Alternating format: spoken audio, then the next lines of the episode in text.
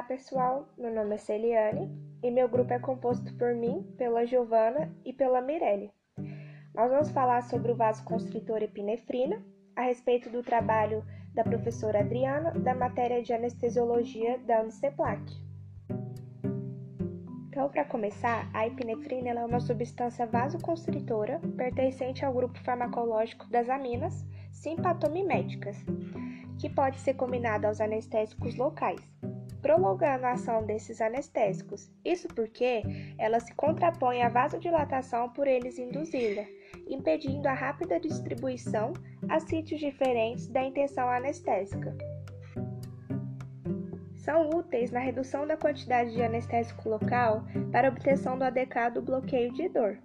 É importante lembrar que, com o uso do vasoconstritor, pode-se empregar 50% da dose de anestésico local, o que também contribui para a menor frequência de efeitos adversos.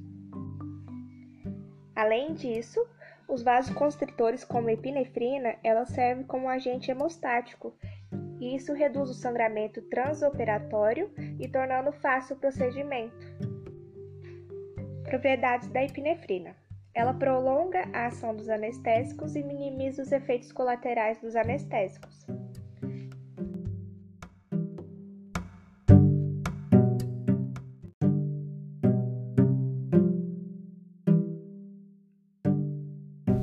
Olá, me chamo Mirelle e vou falar um pouco sobre os efeitos colaterais e a dosagem da epinefrina no anestésico local. Entre os diversos agentes vasoconstritores, dá-se preferência à epinefrina pelo melhor perfil de eficácia e segurança. Ensaios clínicos e meta-análise não mostram efeitos deletérios de soluções contendo epinefrina inclusive em pacientes com hipertensão ou doença cardiovascular. Em pacientes, sejam eles normotensos ou hipertensos, a pressão arterial diastólica cai e a frequência cardíaca aumenta durante o tratamento odontológico, com solução anestésica contendo epinefrina 1 para 80 mil e 1 para 100 mil. Tais alterações mostraram-se pequenas, sendo improvável que tenham significância clínica. A epinefrina em doses de 36 a 54 microgramas é bem tolerada pela maioria dos pacientes hipertensos ou com outra doença cardiovascular. E os benefícios da vasoconstrição parecem superar as desvantagens ou riscos prováveis. Já em anestesia tópica, epinefrina não tem significante efeito local e não prolonga a duração dos anestésicos locais aplicados em mucosa, por causa da sua insuficiência na absorção.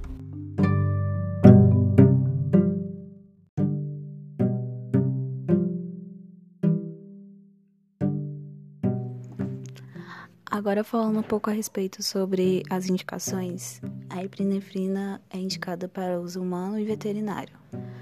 Na odontologia, a epinefrina é utilizada em associação com anestésicos locais, com o objetivo de prolongar a ação desse anestésico, e também com o objetivo de reduzir os efeitos colaterais e o risco de toxicidade sistêmica.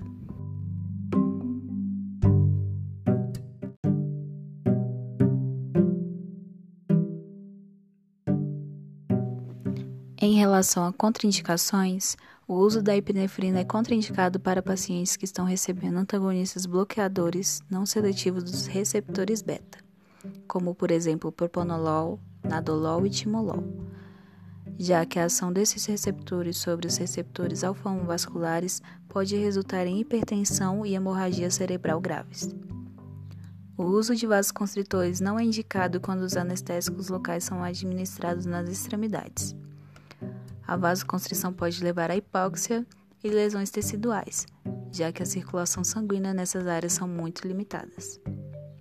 É importante salientar que a epinefrina também dilata os vasos sanguíneos da musculatura esquelética por ações dos receptores beta-2 adrenérgicos.